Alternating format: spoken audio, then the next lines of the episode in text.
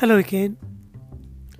I'm sure you watch delivery boys who drop your takeaway dinner on your doorstep and vanish in seconds. Can you imagine confronting many of them in one go? We deal with them every day in their dancing moods, and they're not very easy people. Where is my order? I've been waiting for a long time. That was Imran a very unpleasant voice with a tough expression.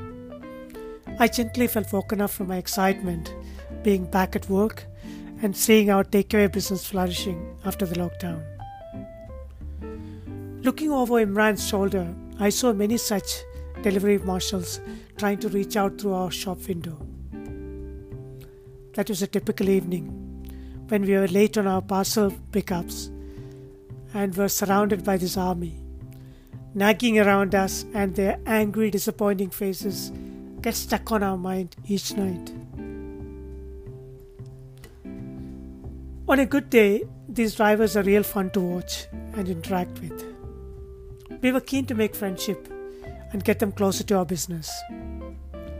We invited them inside and asked them not to wander around the street. They're from different countries, looked smart in their black uniforms with mask and helmet on. Some even spoke no English, and we communicated with sign language. So we started talking without seeing their faces properly. The situation has changed slowly as we started sharing stories. We offered occasional drinks and snacks.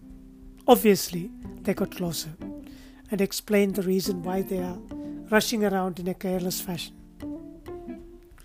Our company is only interested in making money for themselves. Nobody cares.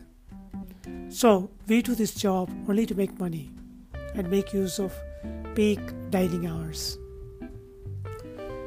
On a Friday or Saturday night, they fill our quiet street, squeeze through silent darkness in extreme pace like on a roller coaster. We worry for them as they have become part of our business. As the wise man said once, don't underestimate people just on a day's anger and justice. They may have a story to surprise you. People like Alom approach us with a bright smile these days and happily wait for the food.